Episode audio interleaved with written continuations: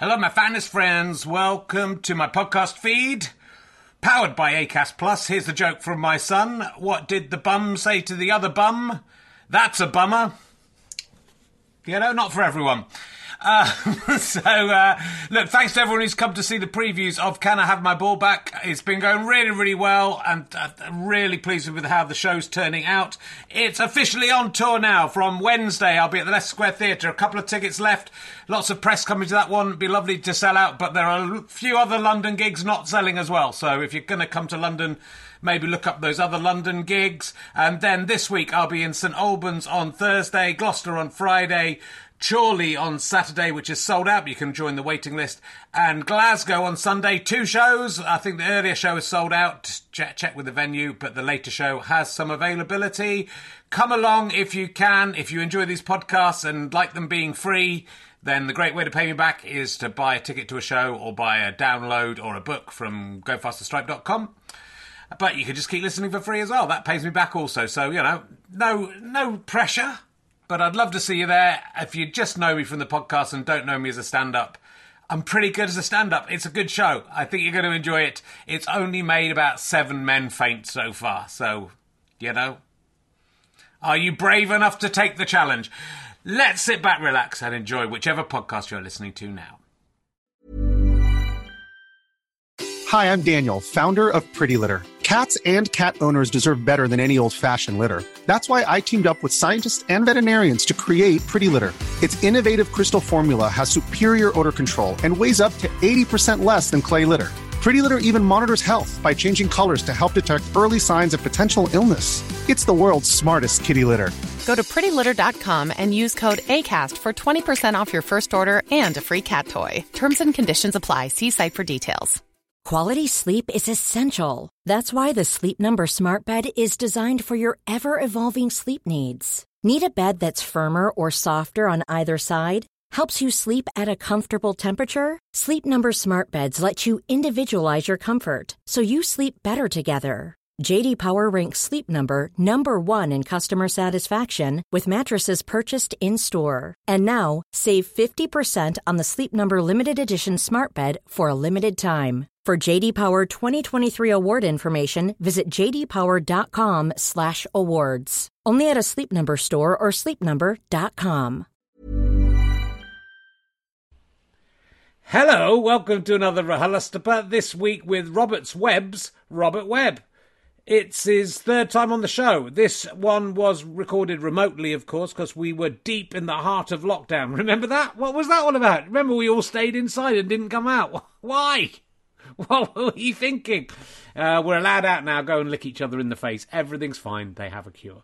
Uh, if you enjoy these podcasts, please tell your friends about them. Um, and uh, just by listening to them with the adverts, you are helping us out. So thank you for doing that. Um, if you would like to make an actual contribution, why not become a monthly badger? gofasterstripe.com slash badges. Loads of extras, including backstage interviews and chance to win prizes and much, much more. Um, you can link your Twitch accounts and Amazon Prime account and give us £5 a month without any cost to yourself. It'd be lovely if you did that. If you look in the videos at Herring 1967 on YouTube, you can find out how to do that if you're confused. Do remember to resubscribe. Thank you to everyone who has given us free money from Ian, Ian Amazon, and you can pay your own money there as well if you want, which a few of you have done, so thank you for that. Uh, Twitch TV keeps going, twitch.tv slash rkherring various things going on uh, there, including recording RHLSTPs every Wednesday at 8 pm. So you can tune in, watch them live before they're edited down to nothing, and we take out all the contentious bits. Thanks for watching and listening. Let's sit back, relax, and enjoy RHLSTP with Robert Webb. Welcome to Richard's Attic. Please welcome a man who's been wearing a bum bag on his face. Is Richard Herring. Hello, here I am. It wasn't me just crouching down. I hope you can all uh, hear me and everything's going okay. Hello, everyone. Welcome to Richard Herring's Lava Submerging Trauma podcast which is based on. Uh, I did talk about this on the Twitch stream uh, earlier in the week, but um, I've been homeschooling my daughter because I'm an amazing parent, uh, as well as trying to work and keep the house tidy. I'm an incredible. Uh, and uh, my daughter was wanting to watch uh, someone playing Minecraft on YouTube. Uh, and I said she couldn't do that. I said she had to draw something, and she went, and I took the iPad off her, and she went, fine. And she went to the table, and then very quickly, like so fast, just got and drew this picture, uh, and then brought it to me and said, there you are, and shoved it in my face. She said, that's it. And then she said, that's you falling in some lava. Uh, and that she was angry with me, which I thought was quite funny. It's quite good lava. And then she took it back off me, and she said, wait. And then she drew very, very quickly this little green thing here and she said, That is a crocodile, and you're falling into the mouth of a crocodile. There it is, which was, you know, a nice. It's a very good crocodile. There it is. I'll put it that way up. I mean, if you had to draw a crocodile in two seconds, you couldn't do better than that. Uh, you know, I don't, I'm not sure that's exactly me, but the hair's nearly me. You have to watch this on video. It looks a bit like a crossed out cock, the lava, but it's still good. Um, so she's funnier than I am. She kind of that was a brilliant diss back to me. Also, quite a good emergency question. Uh, I think I might ask my guests that today. Would you rather be uh, eaten by a crocodile or uh, submerged in a pool of lava. Because it's kind of, in a way, you think, well, the crocodile's saving me from going in the lava, but then is being eaten by a crocodile better than going into lava or worse? It would be a more painful, well, a slower death. Anyway, but I was hanging around with some uh, 4G conspiracy theorists. They're great guys. Uh, they think that uh, 5G rather conspiracy theorists. Uh, they think, uh, and some there were some 4G ones there as well. They weren't as popular. Uh, and they know they they. I said to them, "Do you not think it's weird? Boris Johnson has rolled out this 5G thing, but then gets the coronavirus that's caused it, and they say, no, that's what they want. You think that's all part. They had an answer for everything. Anyway, they call it RHLSTP, and they call 5G Fugger and 4G forget as well. That's what they do. Uh, yeah, and I've been wearing a bum bag as a mask. I don't really have anything to wear as a mask. I went into Hitchin the other day. I've been to the supermarket. That's the only time I've been out of the house and out of the village. And uh, I had to go and have an MOT because I'd forgotten to do it. And I thought you could extend it at the end of the month. And then I found out I should have done my MOT in January. I, I usually do it in April. I don't know what had happened.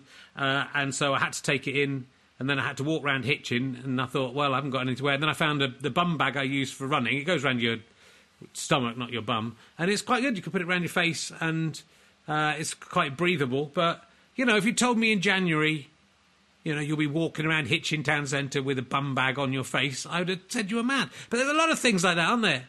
Uh, if you told said to Captain Tom in January, you know, you'll earn 20, 30 million pounds before May is, comes around and you'll be at number one. He would have probably said, no, that's, that's quite unlikely. Uh, me One versus Me Two Snooker is going to be on the BBC. If you'd told me that three weeks ago, I'd have said you were mad. But that there you go. It's a tra- crazy world. What crazy things are happening to you uh, that wouldn't have happened? Um, oh, good to see. Congratulations to Boris Johnson. Saw the headlines. He's had a, had a, him and his girlfriend have had a, a baby. But I mean, if they're going to make that headline news, that is going to waste. You know, that's practically every day. That's going to happen, isn't it? It's somewhere. So, uh, and I was watching Sliding Doors on uh, Sunday, which may come up again with uh, my guest because it's John Hannah. No, no, God, no. But now I've said that, I, that's wrong, and it's to say I wish it was. I don't wish it was because John, I don't. I, John Hannah was terrible in that film, um, and I've decided after seeing Sliding Doors that I'm going to try and make, try and get to a point where shag, saying the word shagging instead of fucking, like not for shagging, but you know, fucking hell or this is a fucking disgrace. Because in Sliding Doors, they obviously to get around some kind of PG certificate, they say shaggy. This is shagging ridiculous. Um, I want to try and popularise that, make that more popular than saying fucking, so that when people watch Sliding Doors in 10 years' time, as I'm sure they will, it will seem normal that people are saying that and it won't take you out of the film and make you think, why were they saying that? I have a lot of problems with Sliding Doors. As you know, you can watch the uh, my director's commentary of it if you want still uh, in the videos on Twitch. Um, but we may we may get onto that uh, as uh, there is a little crossover with uh, my guest's uh, book. What else do I want to say? Um, thank you for everyone who subscribed on Twitch. It's very easy to do. If you're an Amazon Prime member, you have a free five pounds a month that you can give to me out of Ian Amazon's stupid pockets. I want to build a wall, and I'm going to make Ian Amazon pay for it you can see me stone clearing in the morning. You can see me playing snooker in the evening. You can see me commentating on films on Sundays. You can see me playing myself at video games, uh, some just at random times. And you can see me doing RHLSTPs on Wednesday. I haven't got a guest for next week yet, but it'll be someone good. So let's have a little look and see who he is. He is probably best known as the narrator of Family Guy groundbreaking gags. That's why we're all here. But of course, to most of us, we'll always remember him as the host of Robert's Web, whatever else he tries to do. Will you please welcome the amazing Robert Webb, ladies and gentlemen? There he is from Robert's Web. Hello. Robert's Hello. How are you doing? Hi. I'm very well. I'm extremely well. How are you? Yeah, well, I'm I'm all right. I'm getting through it. Um, with a just me, I, you've stopped drinking. I'm getting through it by starting drinking again and, and drinking too much. But uh, Our paths will sort of cross in They a will, kind of at some yeah, point. Uh, yeah. It's shagging ridiculous. it is. See, it's good. Isn't it? It'll come. It'll come back. yeah, Um, it's- I'm, I'm already quite into it. Yeah, I think uh, it's, I've been doing it. You know, you're a shagwit and stuff like that. You can, you can, for shag's sake, Shag off, it's good. Um, mother shagger. have you thought about bringing back Robert's Web in lockdown as a lockdown uh, series that you could do from your home?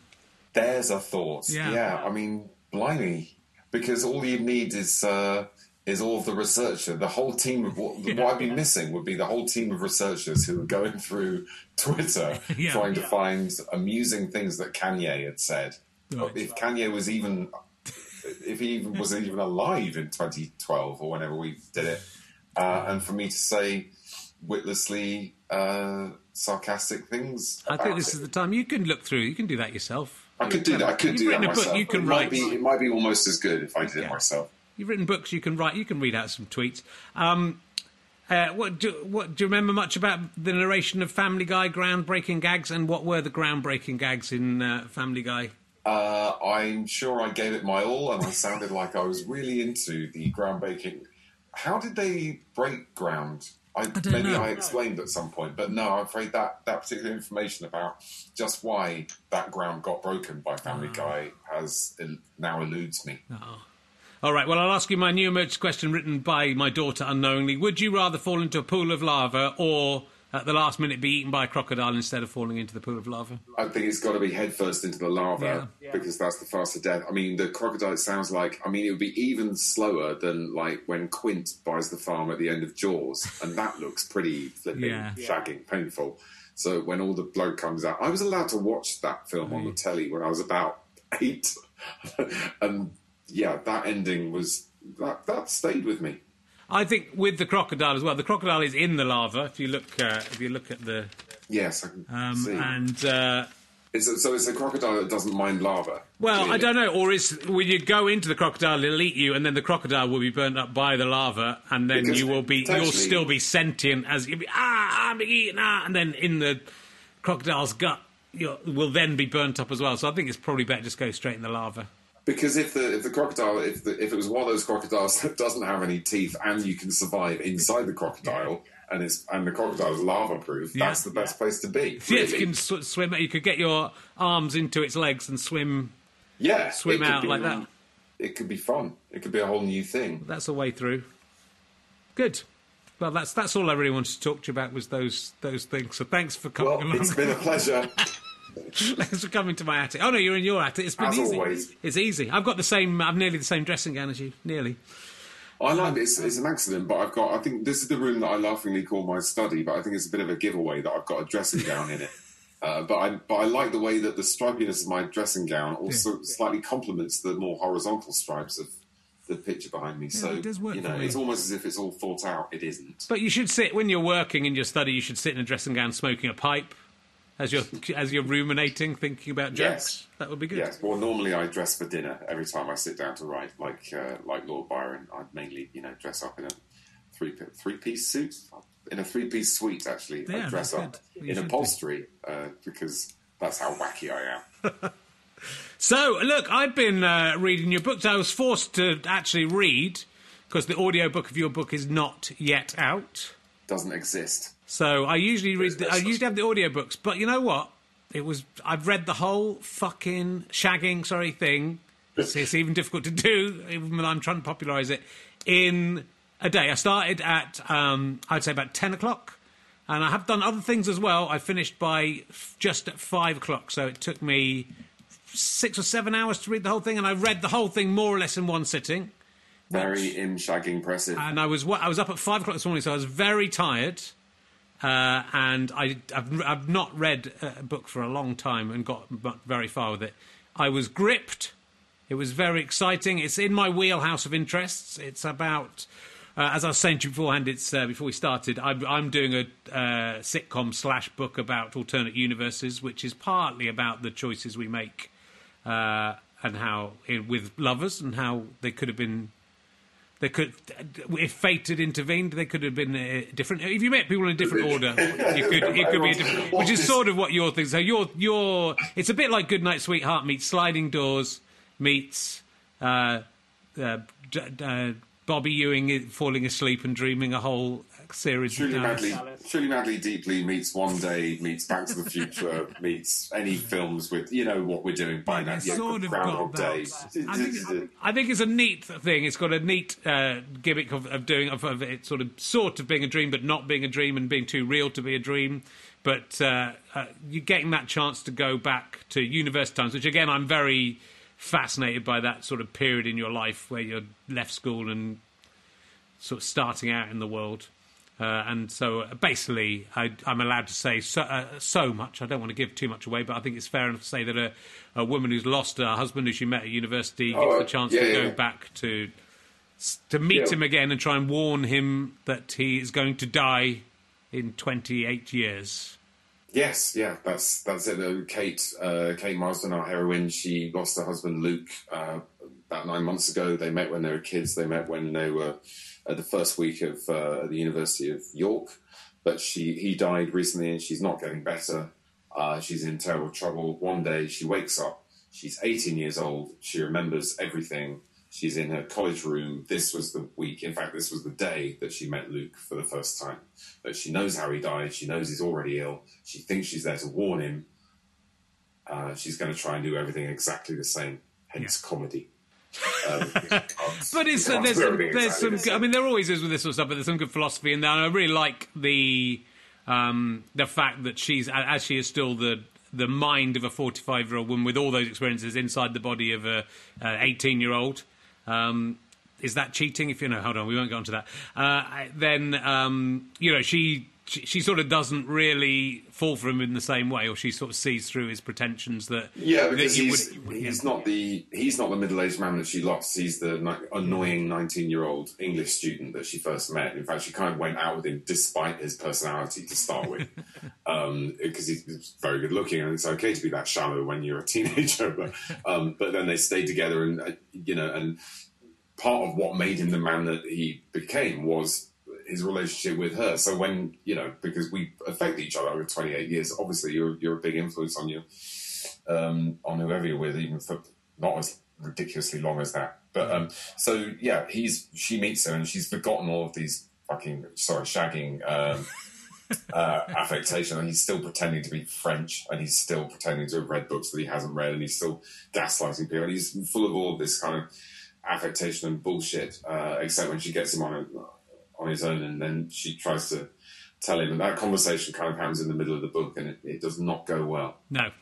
It's very evocative, I think, of that. I mean, again, for people of our rough generation, of uh, it's of the eighties and nineties students, uh, it's very that middle section is very evocative of that time and the student unions and the and the kind of people you met at that time and uh, the kind of people who, if they weren't your mates, would you'd find really annoying. Yeah. Um, but you can tell that you know that sometimes you can see on the faces of other people that the people you were with were behaving badly or obnoxiously, and actually, but it's fine because he's my friend. I'm talking about David Mitchell, of course, and how outrageous and obnoxious he could become in his cups. Um, but it's not an accident that it's set in 1992 because that's that's when I was a fresher, and so I didn't have to do that much detailed research. I remember you know, the, uh, something of, of, the clothes and the music and the atomic dustbin and everyone wearing t-shirts yeah. over long sleeve tops and all that stuff. And the 90s generally is sort of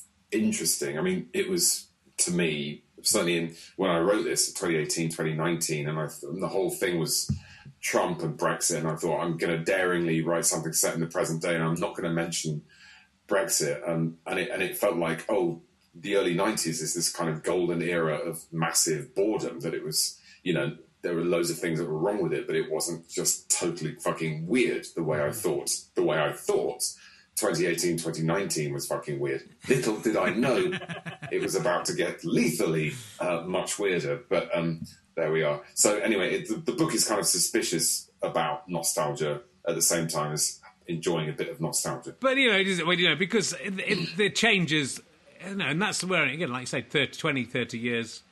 Uh, I you know I remember that thing of queuing up, for, having to queue up for the telephone. There was two telephones, Yeah. I think, in the college, and you had to queue up for them. And if someone stayed in there for ages, you just had to wait for them. If you got messages, they were stuck up on the, like a little board in the, Yeah, in the entrance. And like one of the messages I got was um, for Rich Herring, "Can you tell him his granddad has died?" that was just. It wasn't even. You know, Can your granddad's like, "Can you tell?" They just wrote down, "Can you tell him his granddad has died?" Uh, I knew my granddad was All going those- to die, but it was still. people, all those people who think their granddad hasn't just died, take one step forward. Where the fuck are you going, Richard Herring? but it's you know, but it's funny because they're, they're just sort of thinking back to that time, which obviously you must have done. Uh, you know, the people you just randomly meet, and the, the, the, she meets them in a different order, and, and that sort of changes her priorities with them a little bit. But you know, you randomly make connections. That exact thing you talk about. Some people you meet, and then you think, oh, maybe this will be the friend that I have for the rest of my life. And, and and the people you do become friends with will be the friends for the rest of life. Probably the more, most important friends of your life from that particular period. Um, yeah, it's a sort of crackpot lottery of Freshers Week, isn't it? Yeah. That, that you're sort of talking to someone and you're and you're slightly well. I speak for myself, but I was slightly on edge whenever I met a new person in my year at that college because, or certainly doing the same subject. Am I talking to someone whose funeral I will one day attend, or whose children I will be godfather to, Yeah. or is this another person that I will for, have forgotten the name of by next Tuesday? You you you were thinking that at the time, were you? Do you remember thinking? No, I wasn't thinking. No, no, you're right. I I wasn't thinking know, that at yeah, the yeah. time. I wasn't at all. I thought they were all going to be my Yeah. best friends. But no, it's, it's, a, it's, a, it's a weird thought to think about how you know how, how those choices and that that random luck. And what I like about the book is that the randomness of encounters. If one thing changes, then everything changes. Which a lot of these sliding doors style time travel ideas, alternate universe ideas don't get. I'm not. I won't talk about the end of the book. I'm not 100 percent happy with the end of the book. That's what I'm going to say to you. But Yes, I can't well, talk. I mean, I, I- can't talk about it because I don't, don't want to give away what happens. Yeah, But- well, this will sound like a it will sound like a cop out, but I keep thinking of the the reply Mark Hamill uh, got from Harrison Ford. Mark Hamill was coming out of they were filming Star Wars as we call it, or A New Hope as proper fans probably call it. And you know, Luke Skywalker's just all wet from escaping from the monster in the trash compactor, and he comes out. And he said, apparently he, he tells his story. He said to Harrison Ford, "But my hair's still wet, and it should be. I'm sorry, my hair should be still wet. Why is it all dry?" And Harrison Ford goes, "It's not that kind of movie." and you know, it's it's not that kind. You know, if they ca- if they care about his hair being uh, not wet, then then something's gone wrong with Star Wars. And and in the same way, it's this is I've written an adventure story really, yeah, and yeah, uh, it's, No, it's- uh, you can tell that I'm not massively interested in the whole sci-fi paradox. You I know, think you do. I think, no, but I think generally it is, and it's very strong in that though. That's what that, and I just think, um, and you know, and it's fine for you to do what you do at the end. It is actually, of course, it is. But just from my own very, this is my actual wheelhouse of all I care about in my life is alternate Okay. universe and time travel. And so I'm going to give you 98 percent on it. I'm just Oh, going to well, so you know I'll I'm not. that. That's not a bad score. Sliding doors gets four percent. Sliding Doors with uh, John Hannah, who's Yeah. great in a couple of other things, Yeah. loads of other things that I've seen Yeah, him in. But good. unfortunately, he has the thankless task of playing the character who we're supposed to think is likable and funny because he goes to dinner parties and he does impressions of Monty Python sketches Don't get me started. while getting all kind of red in the face. And you calm down, love. What are you doing? Why do people think that's good? Shut your shagging face. You could repurpose it very. I think you know. There's that um, Mrs. Doubtfire, Doubtfire trailer that someone's done of it as, as a sort of sinister thriller where yeah, you've seen that. You could easily do that with sliding doors and him being a terrible stalker. He's there's bits where he's staring at her with his. He's just he behaves very oddly, and uh, as I this time I've watched it many times. I've watched it on Sunday, and this time I sort of realised that the you know the, there are alternate universes. It's not like one of them disappears at the end. We go into one of them and they meet again. But in the other one, John Hannah has just met someone, lied to them completely unnecessarily. Could have just told her that he was married and it wouldn't have been an issue because he was getting divorced. Uh, that's led to a chain of events that gets her. Uh, spoiler alert. Uh, though I think this film is already spoiled already by him losing her and his unborn child. So in his that universe, and, and I guess his mum would die in that universe as well. And I guess for the rest of his life, John Hannah is just a, a, a, a just a wreck. And two babies die in the film. You know, it's not a romantic comedy. Yeah. Two babies die It in the film. a nasty taste. That is, Yeah. a, that is a bad. That's bad energy. I'm Yeah. getting bad karma from that. It is. So um, I did not enjoy it. Uh, yeah, John Hannah. It's the women characters all make sort of things that men would say about women comments, which uh, I'm pleased to say. Well, you've got a female protagonist in your in your novel, and I think Yes. she's a, I think she's a very uh, well-rounded and um female character written by a man. Which you cannot say about the female characters in Sliding Doors. A that one of them finds a man who does the Spanish Inquisition sketch Yeah, sexually attractive. That I would mean, that would never happen, Robert. yeah. I mean, that, no, it, it would never happen. No, the, the thing, the important thing to do with the female um, protagonist is to make sure she has a dysfunctional relationship with her mother. Yes. and then you're fine. And then everyone believes. All right, all right. I, I was worried about this this character, and then it turns out our mum's a nightmare. Now I believe it. so that's that's my that's my top tip. Yeah. I would like to see. I, I really, really loved the. I, lo- I, re- I thought it was all good. I really loved the middle section, and I think you sort of feel like there's so much to explore in that idea of being able to go back to 1992, or in my case, 1987, I suppose, and you know, like, and meet the people. Go, her going to see a dad who's now dead as well, and I could go and see my granddad and say, "That was good that you're you're not dead anymore." Um, just at the beginning, uh, uh, you know, I think there's a, there's a lot of interesting things in that uh, in that idea. I mean, I think I've spent my whole life kind of yearning to go back to have another crack at being I think 18 it's a, or I 19. think it's a very very common daydream. But then you sort of, if you think about it logically, as you will have done if you're writing this kind of thing, that after the first five seconds you realise it would be, it probably wouldn't be very nice at all. You'd be very very lonely. It'd be a massively, isolating, thing because you have all of this this pre-knowledge and foreknowledge rather, and you're surrounded by, and certainly in Kate's position, she's surrounded by all of her lifelong friends, none of whom know who she is, including her future dead husband, who's she's being introduced to for the first time. He's it's Kate, isn't it? And it's all of that is um, you know, very it's it's it's a really lonely thing. So I think it would be horrible. Of course, the, the daydream goes completely wrong as soon as you have kids. It's one of the, just one of the reasons that Kate doesn't. I didn't give Kate. I didn't give Kate children. See, as I talk like a novelist, I'm going full Patrick Marber any minute now. I should become incredibly grand. Um, she she can't have kids because you know as soon as you go back to 1992, she would be completely out of her mind with anxiety about what's happened to my children. Yeah, and yeah. in the same way, you can't really the whole let's go back in time. What would you change? Doesn't work because if you don't meet your current partner when you met them and conceive those kids when you did before you've before you've done anything, you've bumped off your kids by accident. So But you've bumped off all those other kids by not having sex with the, your partner or other people at You've a, a different time. So think of all the kids that's you've killed. You're worse than uh, Joey from Bread. You are. You only you only killed two kids. You've killed an infinite number of children. I was thinking about Joey from Bread the other Yeah. night as I tried to get to sleep, but that didn't help. There were six in that family. weren't There There was there was Joey. Yeah. There was the big one, the little one, the fat one, the good-looking one, and the woman. Yeah, there was the woman one as well. Yeah, I never, never really got into Bread. No, Um, but uh, Carla Lane did some excellent uh, sitcoms as well as some weird. Butterflies was great. Butterflies is very good.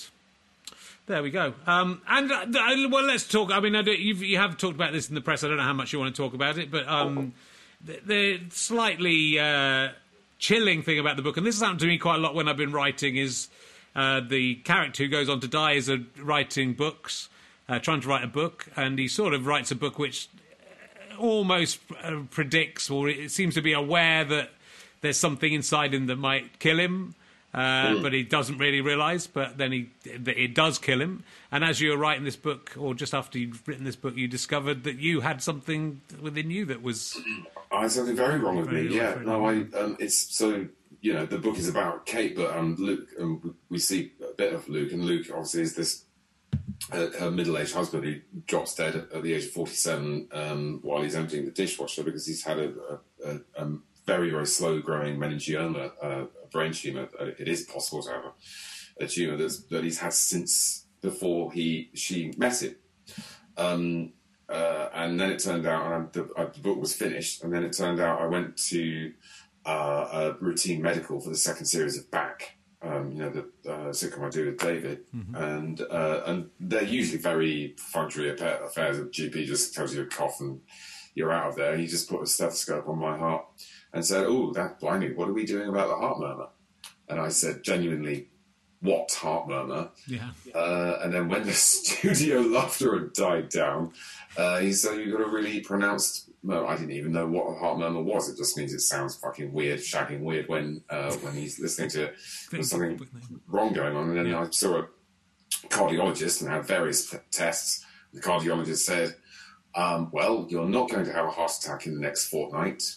But uh, if we don't fix this uh, over the next two or four or six months, this heart will fail.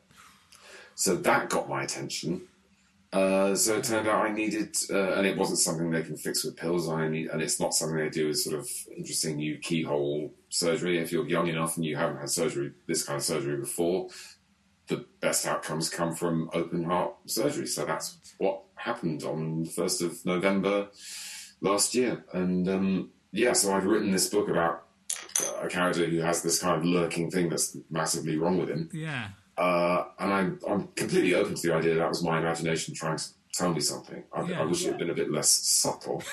but, um, but yeah, I think that's, that's what was going on. Yeah, I mean, you wrote about it uh, in the Observer, I think, this weekend, it's last weekend, and it's a very uh, moving and interesting piece. I mean, it made me feel. I mean, the, that whole idea of that. So I, I did once go and have a medical, and or not the same thing happened because I was okay in the end, but they stopped. They were doing the, the heart stuff and testing my heart, and then they sort of they stopped and they looked a bit concerned, and then went out of the room, and I was sitting there about five minutes thinking, oh. They went to go on a running machine next. They came and said we can't carry on the medical because you've got an unusual heartbeat, and we're going to have to send you to hospital. And and then so I know I think partly because I'd I'd been through that experience of just that moment where you go, oh fuck, oh fuck, you know I Yeah. I might be about to die, Yeah. uh, or you know be in big big trouble. Uh, as it turned out, I just my heart just beats in a stupid way. It's, I, have Okay. a, I have a funny heart. It's meant to do. It goes down instead of up on one bit, and it's always done it. And it's they they did a 3D model of my heart, you know, on the computer and all that sort of Nice. stuff. And it's all all right, I think. Um, but yeah, I mean, it's the idea of the, the, the, getting that moment where you where you given that news, but also then having to go through a, a, very very intense procedure like that is, I mean, is it has it made you? Has it? I mean, you're right about kind of appreciating life now. You've, you're out the other end, but was it? What, what, what kind of um, you know effect did it have on you before everything was was through? Were you sort of thinking, "I've got to get my affairs in order," and this Yeah, no, I mean there was this there was this really weird, and that was the hardest bit really. There was this weird sort of two and a half week period in between when I knew what was going on and before I had the operation, where I was quite sort of creeping around at home quietly, trying not to have a heart attack. Yeah, well, that's the terrifying when you go. It's not going to be probably the next two weeks, but it could be the next three months. You go, what if it's I mean, now? even- What if it just happens after Yeah. you walk out the office? And I even um, I did I did uh, about a week and a half on back. Right. I, I turned up for because you know you know what it's like. Years of conditioning of, of you know you must not you cannot miss a day's location shoot. Yeah. you know it, it's impossible to reorganize this. You've got 50 people standing around with, nothing to do if you're not there. Uh, you know just you've had this for 20 years and you kind of go I can't well obviously obviously I've got to finish back before I have the heart operation right? I mean obviously. I mean they can't. And then you know and then gradually and they were they were brilliant, and the producer especially, Lindsay Robinson. The first day I went in there because I'd only found out the day before, and I went in for the first day, and I she came into my trailer and I told her, and she said, "Forget about work," and that was the first and pretty much the only time I really, really cried because she's saying because it's a hell of a thing to say because she's the person who's got to you know got this ridiculously complicated job of reorganizing uh, the schedule. If you lose one of the main actors, Yeah. and they're going to shoot every, which is what they did. They shot, uh, they shot for three and a half weeks with no uh, me, Yeah. uh, and then the the idea was after four months I would come back and they'd shoot all of my bits, Right. uh, and um, uh, which we nearly finished, and then obviously the virus kicked in. We had to stand down because of the virus. So you know, it's it's a slightly ill-fated production. we'll probably get another three scenes in the can before the Oh, Great London Tsunami, uh, you know, takes it out for another four months. Could you just do those in front of a green screen in your office, just and then I put think it- those all missing together? scenes, those missing scenes, there should just be claymation. There should just be me and David as sort of Morph and Chas, and we'll, we'll do the voices. it's funny. We talked about last time. We were sort of saying glibly talking about death the last time you were on, and saying, "Oh, you know, when it's it's it'd be tragic if you die in your forties, but in your fifties, it's oh, not as bad in sixties as." But then you know that. So you would have been you you. This is like so you're about forty eight now. You're 47, 48? Forty-seven, yeah, yeah. Um, that would so definitely be tragic. That'd be sad. definitely I be would have been sad if you died. People, people would definitely admire, and you know, hopefully, I'd have got a bit of oh, the funny one always dies first. I mean, that's my that's my hope. Yeah. I mean, that's that's what I'll take with me. But you know, I won't be around to see whether people say that or not. I mean, they probably won't say that. I'll let you know. At least that'll I'll, be. I'll let you know I'll be somehow. thinking that. I'll send some message through to you. Um, and they do, when they have open heart surgery, they turn they they have to turn your heart off to do that. Is that right? Oh, they do all. They do all sorts. The video is available if I want it? to watch it. I'm, I'm really not going to, but they, yeah, there's a nice little seven-inch incision here, and then they saw your breastbone, and then they crank it open. So, so when you recover, sorry about that. So then when you, I shouldn't have asked. then I'm so squeamish. All of your ribs and intercostals have all been pushed around somewhere where they really mustn't be. So you can't sleep on your side for months. Right. So that that was hard, and and it all obviously it all aches and it's all very tender around here, and it's just shit for ages. And, Yeah. you know they give you painkillers, and it's all right really. And I, it- I was caning the. I, it, I turned out to be aller- not allergic, but the morphine was making me throw up, so they changed it to OxyContin, which was quite moreish. Okay. Uh, that was quite nice. That was like the one moment I thought mm, I get used to this, Mm, mm, mm, but only once. And so, is it having done that? Is that is it sort of definitely everything's okay, or do you have to keep on looking No, at they're all yourself? or- they're all very they're all very pleased with me. Cardiologist says like because she was saying you've got one of the weirdest hearts I've ever seen because it had to it had grown and completely changed shape in order to keep this show on the road. The problem, by the way, was a prolapsed mitral valve. One of the valves had just like they're supposed to open and close like that, and one was just going like this. So the heart was having to really massively compensate, and it was about to just give up.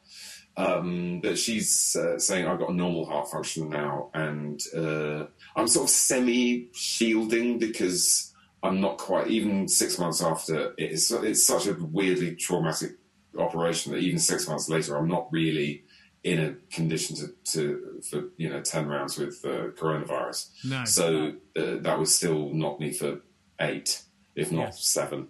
Um, so uh, I have to not get that really. Yeah. Stay in that little office with the. I'll just stay here. With my, I've got my dressing gown. it's fine.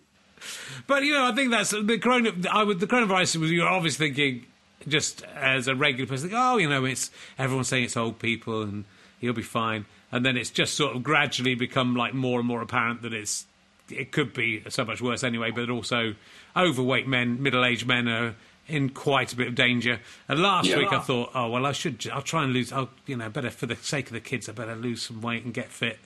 And I did it for two days, and then you know I thought, oh fuck it, I'll drink some beer instead. So It was good. It was really. I mean, it was really useful for me because I was drinking too much Yeah. and still fucking smoke. Well, I've been on and off with the cigarettes, but um, uh, but I've been, you know, in a sort of your brain gets hijacked by addiction, and you're kind of telling yourself, yeah, I'll just. I'll, I- I'm not talking about you. I'm talking about me. Yeah, uh, yeah, I'll just, you know, this on this birthday or this weekend or this anniversary or you know, this will be the moment where I. And um, so it was really good. Like, I mean, it provided a really good gap in the domino topple, which you need sometimes. And they literally turned me off and on again. Yeah. Uh, and so you come out of hospital, and the last thing you want to do, a glass of wine just looks like a face full of poison because you, you know, you suddenly have this newfound affection for your internal organs, and you're kind of like, they're my guys now. I've got to look after my guys and, and, and not give them all this extra shit to deal with. Well, good. Well, you know, it is. There's a lot of positives there, and it's a very positive article you wrote about it. It's a, it's a really beautifully written article, um, and I'm glad that you, uh, you know, are sorting all that stuff out as well. Hey, it's Paige DeSorbo from Giggly Squad. High quality fashion without the price tag. Say hello to Quince. I'm snagging high-end essentials like cozy cashmere sweaters, sleek leather jackets, fine jewelry, and so much more. With Quince being 50 to 80% less than similar brands. And they partner with factories that prioritize safe, ethical, and responsible manufacturing. I love that. Luxury quality within reach. Go to quince.com slash style to get free shipping and 365 day returns on your next order. Quince.com slash style. Here's a cool fact a crocodile can't stick out its tongue. Another cool fact you can get short term health insurance for a month or just under a year in some states. United Healthcare short term insurance plans are designed for people who are between jobs, coming off their parents' plan, or turning a side hustle into a full time gig. Underwritten by Golden Rule Insurance Company, they offer flexible, budget friendly coverage with access to a nationwide network of doctors and hospitals. Get more cool facts about United Healthcare short term plans at uh1.com. Planning for your next trip?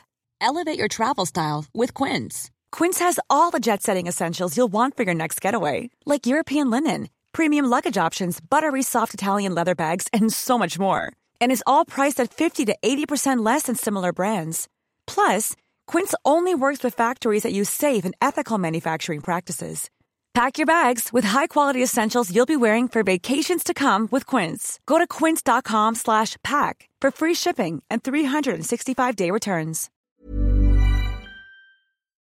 Um, the thing I was going to talk about about the book actually was that uh, it's sort of defined that as a comedian, being seen as a comedian and actor when you when you write, there seem to be a few little mm, not digs exactly in the book about critics, but certainly a few comments about critics. Oh, Um, about uh, do you find that critics are, uh, do, you, do you find they are a bit snobby towards you trying to write It's a that- novel? It's had uh, uh, universally positive reviews from proper critics. In fact, I haven't seen a bad review from a normal punter either, uh, and I do look. Um, uh, no, it's all been nice so far. They have to sort of say. I, I saw a, a Financial Times review. No, it was a TLS review of How Not to Be a Boy, the last book, for the first time recently, and that was that was quite snotty, and that Yeah. was kind of somebody brackets probably his publisher has had the idea to make the memoir about masculinity, and actually, no, fuck off. That was my idea. I knew perfectly well that no one was going to buy a memoir. I'm not famous enough to write a really boring book about my fucking struggle. It had to be good because it had to be about something. Because otherwise, anyway. So you know, occasionally you get you know critics go, who reckon they know the genesis of how something happened, and you just go, "Why are you setting yourself up for such a massively for the author who knows how this happened anyway?" Um, but there hasn't been much of that. There was there was a, a guy in the Irish Times who says something about celebrity authors, but then in order to say, "But Robert Webb isn't like this," Okay. in which case I kind of go, "All right, why?" Why have a go anyway? But it's fine. I've got nothing to complain about. Yeah, No, I mean, I do think it's, it's the writing's really good. I just sort of, you know, I sort of sometimes think with comedy as well, people just sort of, you know, it- pe- there's a sort of snobbishness like in film and, and novels towards something that's funny uh, Oh, God, is somehow yeah. less meaningful or whatever. It just sort of seemed within the book there was a few. I mean, it's about literary criticism as well as uh, as actual journalistic criticism, but there seemed to be a few like comments I thought about. Yeah, you get you get. I've got a bookseller character who talks about how she's not a literary snob, and she looks over the, the, the bestseller table and says there's, there's something to recommend.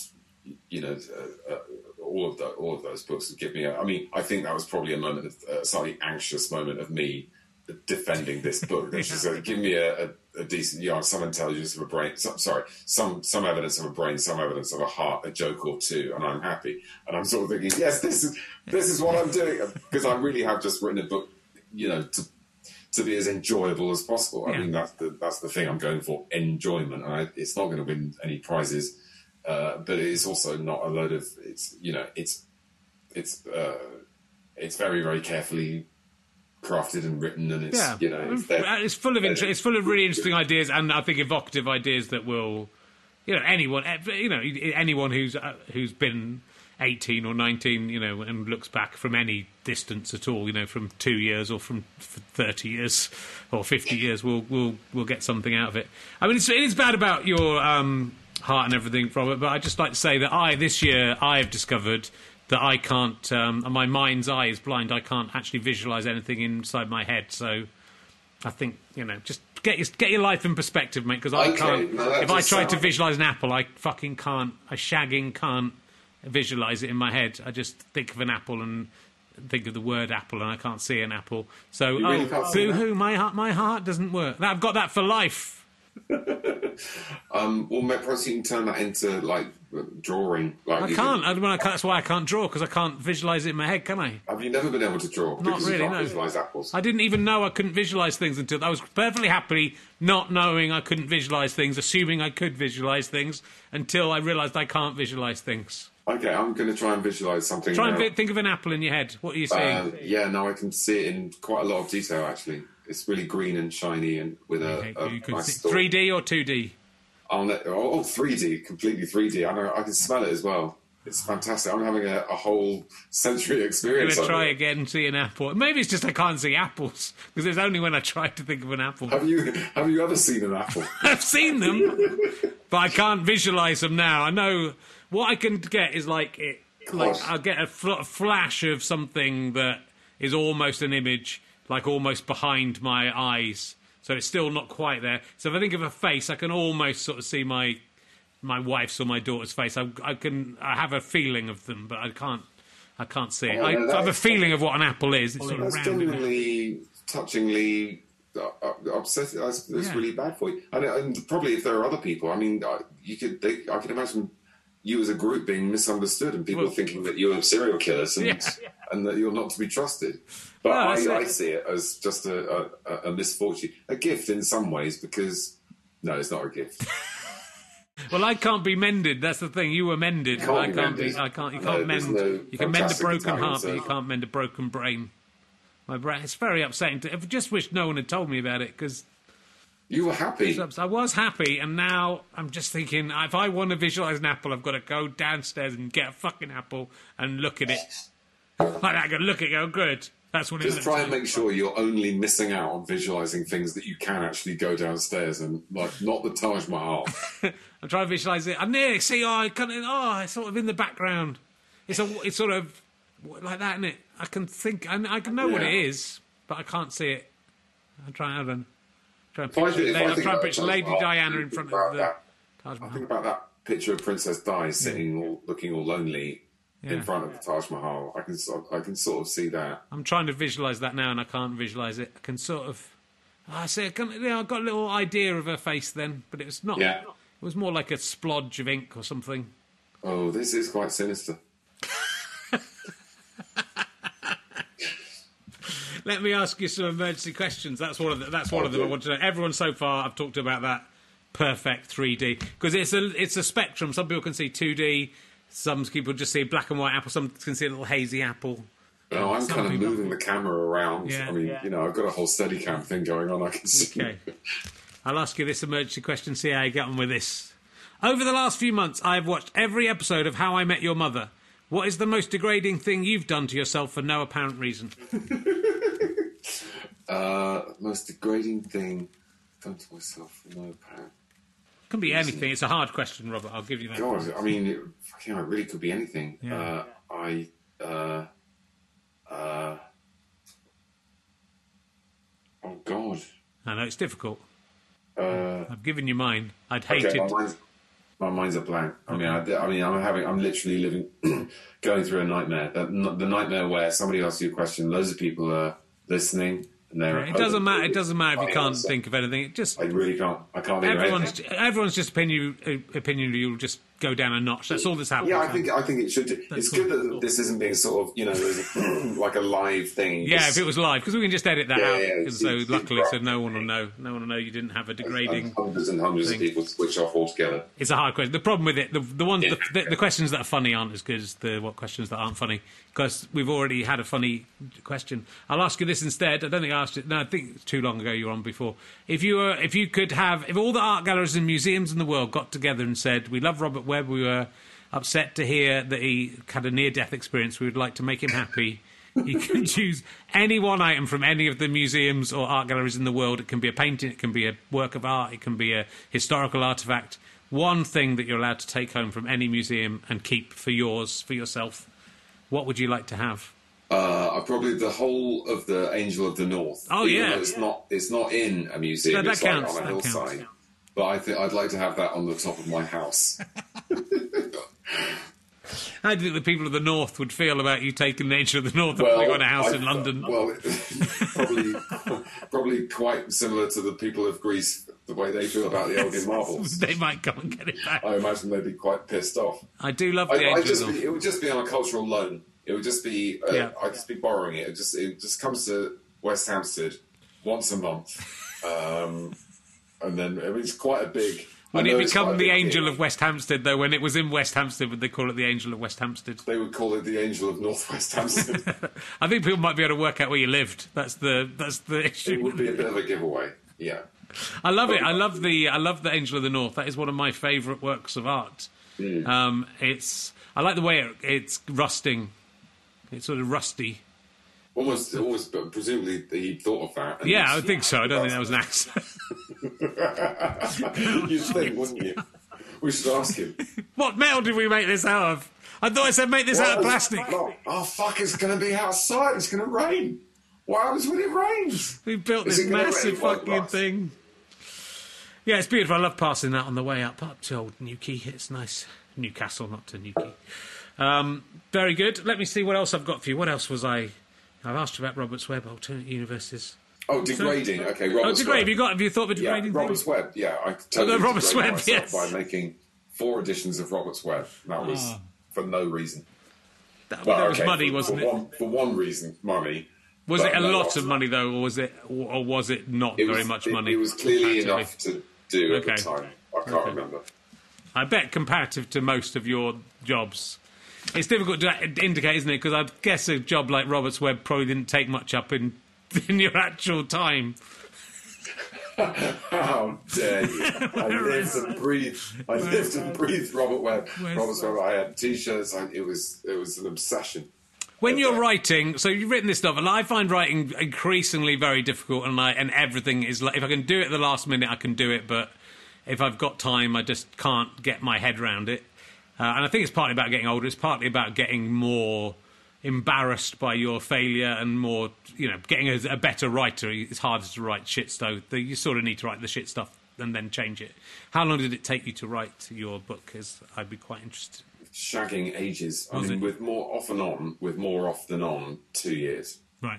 F- I sort of started, yeah, January, February, March of 2018. I spent wandering around the garden, going, "Oh shit, oh shit," Yeah. uh, trying to think because I had the I had the premise ages ago. Uh, uh, for for years, um, widow goes back in time, meets future dead husband when he's an annoying teenager.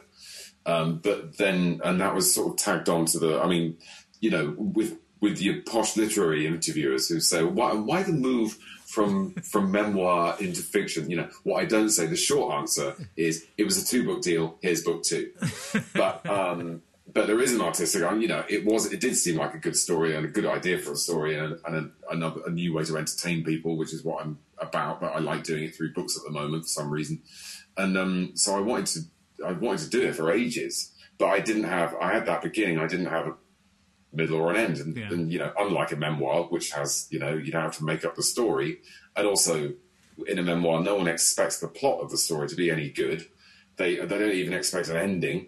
You know, it, I impose a bit of structure on How Not to Be a Boy, but it doesn't have to have. You know, there's certain things that you, you don't expect in a memoir that you do expect in a novel, and so it had to. You know, I suddenly got very worried about balance and symmetry and the structure of it, and then I did the worst thing you possibly could do. Uh, which is start to read those fucking books about structure and Okay. story and all of that and the five acts and three acts and eight acts, and uh, just completely paralyzed myself. And so I didn't. There was, then there was a bit of a gap, and then I there was a spurt in the summer of 2018. And then I the publisher wanted to see the first half, and then idiotically I asked for notes on the first half instead of just writing them. So then I had to go back and fix all that because I was too worried. To, so you know, it turns out I'm a, when it comes to are you a planner or a to go by the seat of your pantser, Yeah. I'm a, I'm a. This was I, I was a pantser who wished he'd done some planning. I don't think it would have made it a better novel, but I would have had a less stressful time. Yeah. Going literally, I don't know what to fucking do.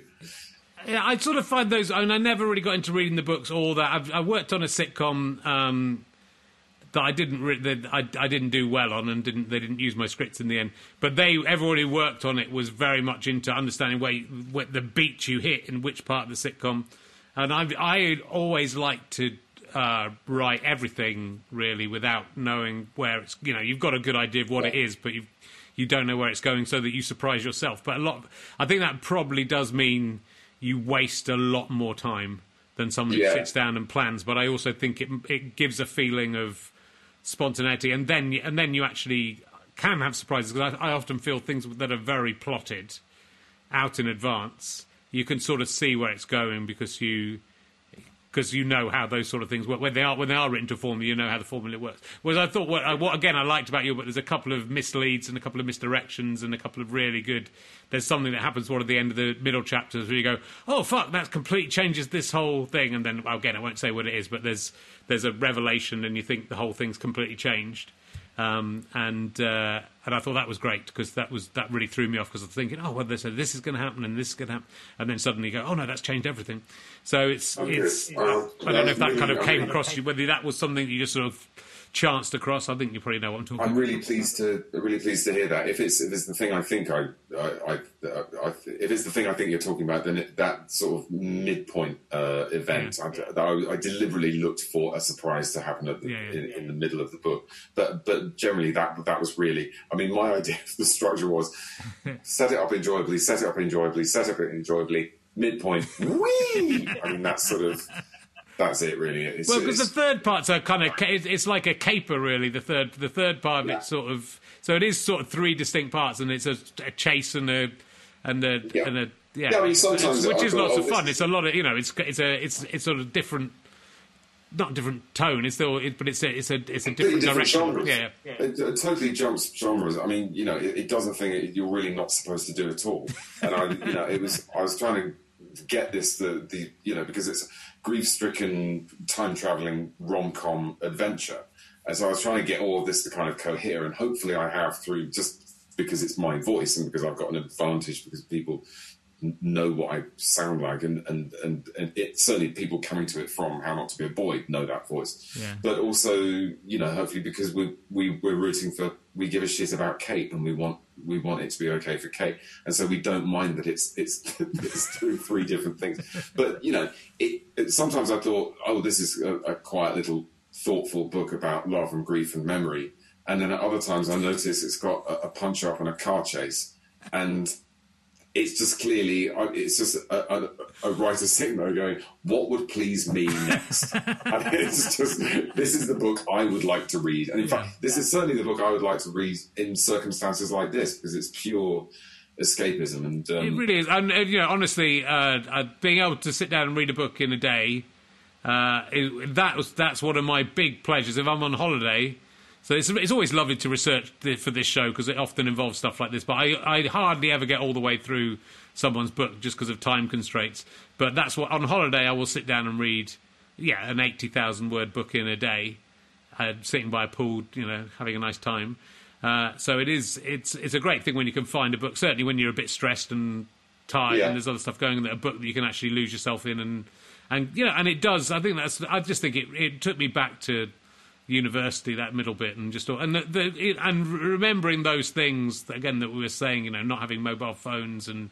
Uh, the going to the cash point that doesn't charge you any money, and just like there's there's there's good, little, nice observations about how life has has changed without it being Peter Kay. Do you remember? Uh, do you remember this? But also because they're not a lot of them aren't even specific. It's like going to a, a, a restaurant that becomes a nightclub, which isn't like a specific thing, but I presume maybe something that you'd experienced in your life at some point. It was no, it was based on um, uh, uh 'cause it's set in University of York, and apparently there was this Chinese restaurant by day which would turn into a disco at night. Right. And uh, I've changed the name slightly, but um, I asked you know on Twitter, this uh, University of York alumni, um, tell me just tell me some things, and bless them, they told me loads of things. And, um, And why did you choose York as as the university? For, York because I uh, I wanted to be. Uh, I didn't. Well, firstly, I didn't want to do Cambridge again because everyone's done Cambridge, including me. But also, you're, I've just really, uh, whenever I meet people who are there, they're just really, they're just really nice people. And they're just really engaged and wholesome and kind of pleasant and funny. And it just gives, I just get a good vibe off the place. And I went to, uh, I did actually do some genuine research. I went on, got on the train and actually walked around. I also, because I wanted a, a proper campus, and it's got this lake right. in the middle, and it's got this kind yeah. of central focus. Uh, so it, it, it sort of ticked all those boxes. Good. I you know I'm I'm from uh, York was my second choice university. I would have quite liked to go to York. I enjoyed the trip up to. I think on the way back, I think trying to remember which, which university. There was a university I went to. It probably was York. I had to stay overnight, and I bought a porn mag, uh, and and had a wank in the in the bed and breakfast I was in, and I bought some cigarettes on the way home and smoked yeah, them in the station. And I didn't smoke and I didn't enjoy it, but I I felt like those two things were what my. I was still at school. I felt that was when I'm at university, I'll be able to do that kind of thing. I'll be, I'll be doing this all. I think I'll be doing this all the time. Yeah, that wasn't far wrong. That was excellent choice, I have to say. It was uh, Fiesta magazine. Do you have a Do you have a porn mag of uh, choice? I don't remember. I don't remember there being a one one particular no. one. No. I mean, uh, that's a weird thing, isn't it? That's, that's the way to talk about that. Mag, yeah, some... the embarrassment of actually, or the you know having to slightly tough it out. Yeah. I, do, I, remember buying something at the same time, and you, I, I, had to get other things at the same time, so this was just sort of thrown in as an afterthought. Yeah. So you know, the listener and the independent and Razzle or what? Yes. My the drunk women solving crime. The, my wife is one of who doing a podcast. They were having a conversation last time I came down from something like this, and they were talking about uh, readers' wives mag, porn mags that one of them had heard of, but they didn't really understand what it was. Do you remember read, the Readers? It was a magazine called Readers' Wives, but it was also a section. So it was just basically, you know, pictures blokes had taken of their wives with their tops off. So it was, it was a it was it was a more realistic look at the female form than uh, than the the the models, the high class models in Fiesta. Very, very high class ladies. It's a sad business, Rich. It's... But, you know, who would you tell? Try and tell youngsters about porn mags now. We had, I had one. We had one that um, at school. I mean, I pro- probably had sort of two or three porn mags in the entire time I was a teenager. Um, but we had one that we someone had gotten that we shared around at school for you. Would, you were able to keep it for a week, and then you had to hand yeah, it on somebody, to the next. Yeah, somebody brought. Somebody would bring yeah. one in. I'd try telling young people about pubic hair apart from anything else. That's true. They wouldn't believe you. True. I remember there was a letter in one of them. I still remember, and the guy Chance across his neighbour bathing in the kitchen or something, and uh, he said she had nipples like walnuts. And that's uh, put me off the idea of seeing a breast. Walnuts. Well, nipples like walnuts. That's what I remember about them. They were, the letters were the best bit because I can't. I can, no, they shouldn't be. The, the, pictures should be the best bit because I can't visualise. I don't know. I don't know what's going on with my with my mind. Um, but uh, let's have a. I'll ask you some emergency questions. Do you think you would have made a good sheriff in the Wild West? No, um, I think I'd have been a very cowardly sheriff, and I think I'd have allowed all of the cowboys or gunslingers to more or less do what they like. Okay. Uh, I'd have been a peripatetic sheriff. I'd have had to move from town to town, go, you know, riding away from all the angry townsfolk who would be very distressed by how, how inadequate I've been in my sheriffing duties. Yeah, I think I probably would be similar. Do you reckon you could you could shoot a baddie if you had to, if you had a gun with training? Yeah. Yes. Okay. Yes. um, let me have a look. Uh, how obsessive are you about your bins? I've become even more obsessed about my bins in lockdown. It's. Uh, Is it your I, job, the I bins, it's Robert? one of the things I've become more obsessive about. It, I, I, I'm quite enjoying. The boring answer is because I'm. This is all healed up now. I'm yeah. quite enjoying being able to do the nice gendered, lovely gendered male jobs okay. like the bins. Um, yeah, I did go through a period of feeling slightly emasculated that it, Abby, my wife, had to do the bins. Now it's yeah. great that I can do the bins again. So I feel like I've got a penis back and uh, yeah, so I'm quite enjoying the bins. Yeah, I don't like anyone touching my bins, but I, I, I when the jobs are di- divvied up, I've, I've, I now do the kitchen floor, and I quite like cleaning the kitchen floor. and I feel quite insulted if my wife even lays a Hoover on the kitchen floor now because that's my territory. In fact, it's pretty much the kitchen. I think the kitchen is mine. Um, for cleaning, the bins are there and the dishwasher's there, and those are my main useful jobs. I would say.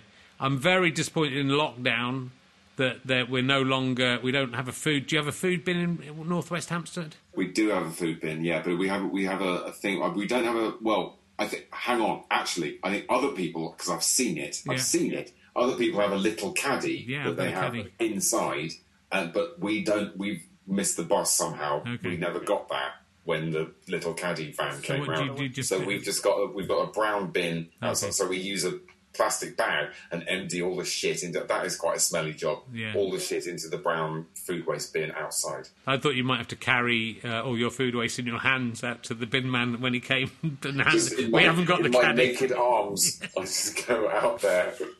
But we have to put our food waste in the normal bin now because of because of the coronavirus. It's cutbacks. Right. I'm furious. It's, it's one of the saddest. I've putting food in the bin makes me feel quite sick now because you know I used to think that's going off to some new life, probably a restaurant not, turned into your, food. your council isn't doing waste food collection. They stopped it pretty Oh, much shit. immediately. Yeah. Oh, blimey. That's how bad things have got in uh, Hertfordshire. It's, it's like a fucking jungle out here, mate. Okay, we're all right in Camden so far. in the Bronx. Uh, I'll do one more emergency. What, what else have I got emergency question wise? Is there another new one I want to give you, or should I give you an old one? Let me have a look. Um, oh, this one because you haven't got you, your audiobook hasn't been. You will. There will be an audiobook of, of this book, won't there? There will be, yeah. No, we didn't. It's, um, uh, it didn't get recorded before. It all got locked down, and nobody wants to do it at I'll home. do. So. I can put on a girl's voice. Hello, I'm Kate. Hello, I hello. My name's Case, and I've got I like travelling in time and and making men take their tops off. That is actually that is actually the first sentence. I, I just thought, goes, "Hello, my name's Kate. and I've got boobs." That's how you can tell it's a lady. I think you. Well, you're not going to read your own audiobook, which is probably the right decision because it's a Yeah. it's large about a, a, a female person. Um, but if you through history, if you could get, I mean, I really enjoy listening to the author reading audiobooks. I have to say, if they're a good, uh, if they're a perform, which many of them are. Um, if you could have any book that hasn't been made into an audiobook because of you know histo- history or just read by the author from any time in history, but it can be recent history. Who would you like to hear read their own books that you can't get because they're dead? Or... Oh, that's a good question. Yeah. It- uh, I'm only going to I'm going to answer it with a sketch, which was that uh, Dave and I did a sketch once for for the radio show, which is about um, uh, recently found, uh, never heard before, uh, audio files of um, of Tennyson reading. Um, Charge with the Light Brigade, and we have these sort of two strokey, beardy intellectuals saying, "And now, for the first time, we're going to listen to Alfred reading." Cannons to the left of them, cannons to the right of them. Woo, there we go. And it, was, it sounds quite camp. Um, so I always like the idea of like what Thomas Hardy actually sounded. I Yeah. think there is a recording of Hardy, Is but, you, go, you you can only go so far back, obviously, of what they actually sounded like. Sometimes they they do have quite squeaky voices. Yeah, but often it's like there's a kind of. So you know, it's That's not very good. That was very good. That was a bit you. like the guy in um, Police Academy. it was that level. It's one of my many skills. Uh, just that one impression I can do. Um, hey, look, what is there? Do you know what's going to happen? I mean, you're going to take a bit of a rest anyway uh, over the uh, because there's a virus going on, and you don't want to get that. Uh, Yeah. If you back will be coming back when Back you get those when- last three when- scenes once- done. Once it's deemed sensible for a film crew to stand around quite close to each other filming a last bit of a sitcom, Yeah. once that's allowed, we'll do that at the first opportunity. But um, God, I mean, just God knows. But I'm, I'm not. Um, I'll start thinking about the next book, but I, I'm not. I'm not going to shit myself uh, if it doesn't happen over the next fortnight. And is it, and has your near death experience given you a new perspective on life, or have you slipped back into just thinking out? Oh, you have to slip back in. I mean, we're not built to constantly go around going, "Oh my God, look, the, the colours are so marvelous." Oh, oh, the greenness of the shirt and the woodness of the wood. Uh, you can't, you can't do that. So I, no, I, I look, I've enjoyed slipping straight back into complacency because Yeah. that's that's the normal. That that's when you know you're alive when you totally when you totally take it for granted. Well, that is the most profound thing we've ever had on this podcast. I'm delighted to have that. Uh, thanks so much for talking to me, Robert. It's been a delight as always. Uh, good luck. Stay safe out there. And Thanks. everyone buy your wonderful book. It, I got it on uh, Kindle. You can don't even have to go out to get it. You can get it downloaded onto your device, or you can you know get it delivered to your house and risk the coronavirus sleeping. Just Imagine quarantine, me. quarantine for 24 hours and you're fine. We, we've got a little system like that where we leave packages in the in the sort of. It's not exactly a uh, pattern. Those? It's just like a little room outside of our where the, everything comes in. We leave, we leave it in there for a week and then it's all right, isn't it? Yeah. But you know, or spray it.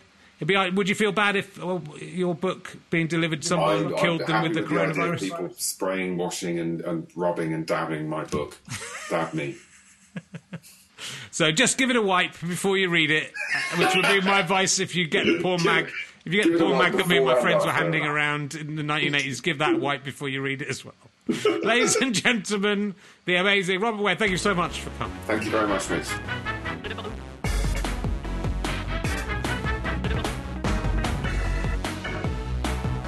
You have been listening to RHLSTP with me, Richard Herring, and my guest, Robert Webb. Thank you to Pest for playing this music.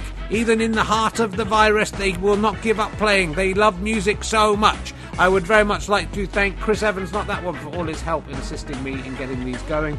I would like to thank everyone at Zoom and Zencastr and OBS and Twitch for making it so easy to use all your wonderful stuff.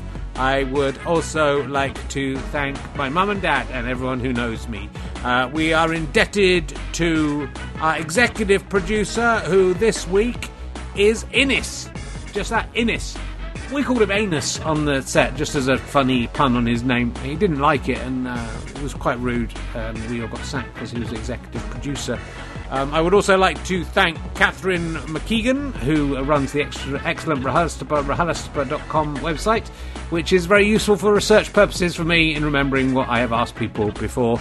Worth a look if you're obsessed with RHLSTP, RHLSTP.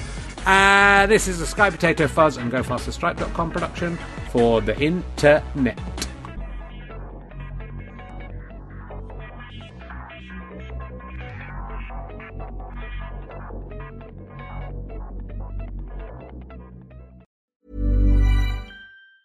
Planning for your next trip? Elevate your travel style with Quince. Quince has all the jet setting essentials you'll want for your next getaway, like European linen, premium luggage options, buttery soft Italian leather bags, and so much more. And is all priced at 50 to 80% less than similar brands. Plus, Quince only works with factories that use safe and ethical manufacturing practices. Pack your bags with high-quality essentials you'll be wearing for vacations to come with Quince. Go to quince.com slash pack for free shipping and 365-day returns. Imagine the softest sheets you've ever felt. Now imagine them getting even softer over time. That's what you'll feel with Boll and Branch's organic cotton sheets. In a recent customer survey, 96% replied that Boll and Branch sheets get softer with every wash. Start getting your best night's sleep in these sheets that get softer and softer for years to come. Try their sheets with a 30-night guarantee. Plus, get 15% off your first order at bollandbranch.com. Code BUTTERY. Exclusions apply. See site for details. Thanks again for listening to the podcast. richardherring.com slash ballback slash tour or richardherring.com slash gigs for all of the information on the tour. GoFasterStripe.com for lots of downloads and books and lots of fun. Thanks for listening. Go and listen to another one. Tell your friends about the show. Tell your friends about the tour. I love you all. I'm out.